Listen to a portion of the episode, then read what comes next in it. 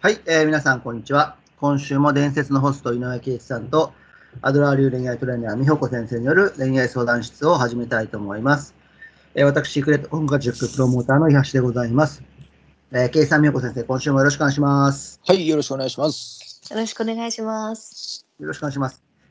それでは早速、今週のお題を発表します。今週のお題は、早く気づいて、彼が破局の前に出すサインでございます。はい。なんかね、こんなこと言うと、ちょっとね、いや、嫌だなと思うかもしれませんが、まあ、あの、別に悪い意味で言うんじゃなくて、やっぱり人間関係もね、春夏秋冬ありますから、はい。やっぱこの冬の時代をですね、乗り越えられうん。ないとはいダメ。かなと。で、はいそれ乗り越えようと思ったら早い方がいいんですよ、やっぱ手を打つのが。うんはい。うんなのでまず彼が事前にやっぱり出してるんでサインをあの、うんそれをねあの見抜いていくというか、ねえーそういったことを分かることで、うん、なんか次につなげていってほしいなっていう意味でこんなタイトルにさせていただきました。はい。はい、なので破局の前にはですね実はその不満後でこれ別れてから気づくことが多いんですけど別れる前に気づいて、うんはいその態度とか言動行動をちょっと見ていってほしいなと思うので、えーそういう意味で、えー聞いてみてください。はい。えーっとね一つ目はですね、えー彼が、えー質問に答えなくなってくるとやばいっていうね、うん。えーっと例えば今日の、ね、出来はどうだったとかそういえばあの件どうなったとか仕事順調とか、なんかまあ日常会話の中でねなんか LINE でもあの電話でも会っててもあるじゃないですかこういうの。うん。ね、その質問に対して答えないとか、えーあと返事が曖昧。なあこ答えないまでいかなくてもまあまあまあとか、ね、あの、うん、まあまああれまあまあ大丈夫とか。なんかそういうのはめちゃくちゃやばいって思うんですよね僕。はい。うん、でやっぱり好きな人になんでかっていうと好きな人には知ってほしいんですよやっぱり基本的には。心理が働くので,、うん。でそれを知ってほしいっていうことよりもなんかうん曖昧だったり答えたくないっていうのはもうこれはね、もう簡単に言うとあまり話したくないし、うんう。うんん、面倒だっていうねのもあるし、うん、もう下手したらですよあの隠し事してて悟られたくないから余計なこと言わんとこうとかね、そういう心理の延長でもあることもあると。うん。ねなので、あのー質問に答えないっていうのはなかなか難しいし、まあ、それの、ねえー別の例で言ってもなんか2人の予定を決めないとかね、うんはい。ぐ具体的にスケジュールしないっていうのもこれもある意味質問に答えないの延長線上なので、まあはい。男が話さく話さなくなる心理は、まあ、話しても無駄とか、ね、そういう気持ちの表れでもあるのでこれかなりね末期になっている状態の時もありますから。あのーこれはねちょっと気をつけておいた方が、えーいいのかなと思いますね。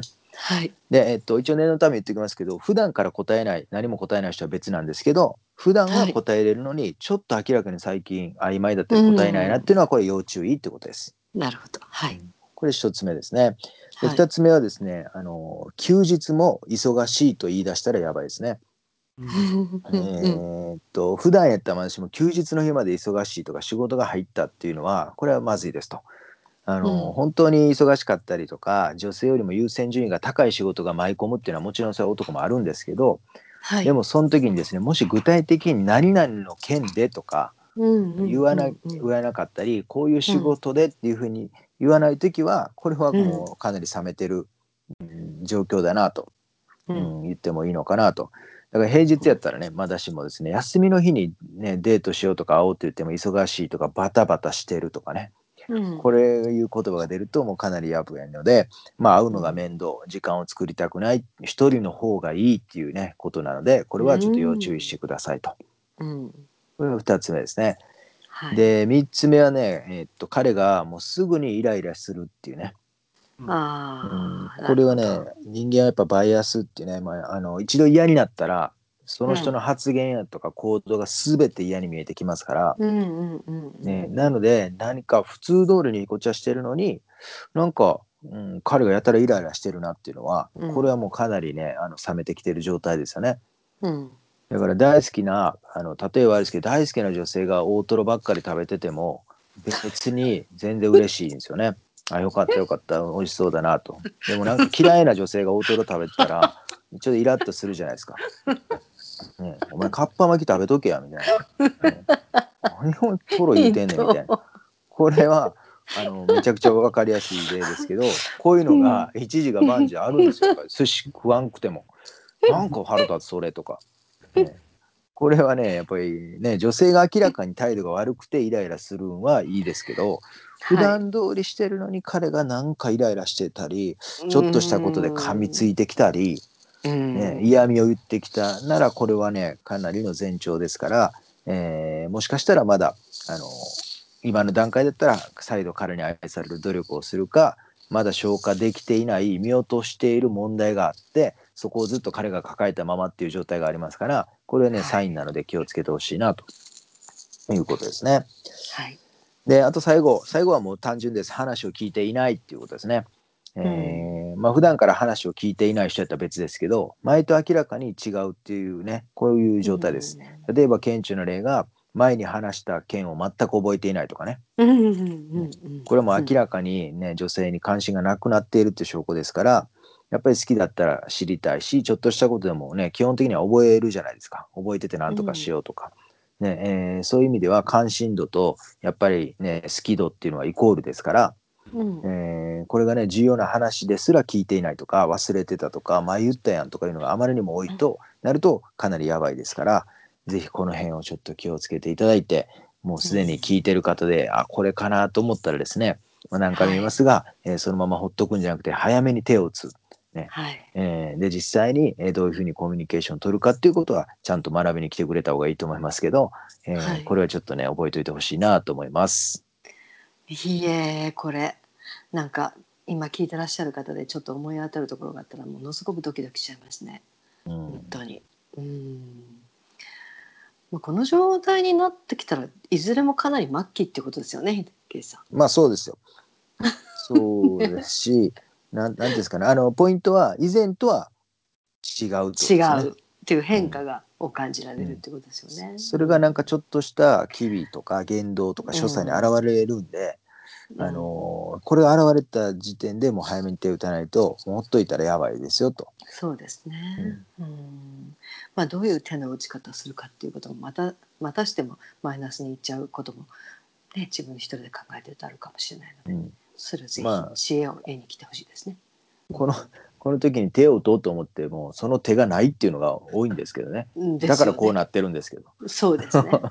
うん、そういうケースが多いんじゃないかなって気がしますね。うんだから気づいてない。でもなんか彼の態度変わったっていうことはわかるみたいなね。うん、うん、そうなんですよ、ね。こういうふうになるのにはそれなりのこう理由があるっていうことなんでしょうけどね。なかなか客観的になれないのかもしれないですね。うん、だから実は付き合うまではそれが気にならんことだっても付き合ってから何かがあってこうなったわけですから、彼が、はい。うん、だからやっぱりね付き合ってからのがもっと努力せなあかんかったりとか自分を磨いとかなあかんのですけど、まあはいでもねその磨き方が分かれへんっていうことがねよくあると思うんで、うん。うん。だから付き合う前に全部学んどいた方がいいし、はい、あともう高校までの末期状態になると彼が別れる理由を探している状態の時も多いですから、うんうんうん。うんもうだから余計喋らなくなったりするんですけど、はい、極力自分から振りたくないので、なんかう触れる大義名分をん探してる時が多いですから、うん。要注意。めちゃくちゃやばいですよ。状態ですよねこれね。うん。うん。で一番多いのがねこういう状態をわざと作り出して向こう女性がとっかなんか突っかかってきたりいろいろ言ってきた時に、うん。いやだからだからそういうんやったら別れようとか、うん。まあ、そういうふうなとこが嫌だからっていうね女性のせいにされて別れられるっていう,、うねん。いうねここまでいくケースが多いですからやっはいはい。ぱりうん。コミュニケーションの取り方を皆さんちゃんとルールを学んでほしいなっていうふうに思います。はいそうですね。それはここではちょっと教えれませんっていうね。ね。うん。うんうん。4長すぎるんで、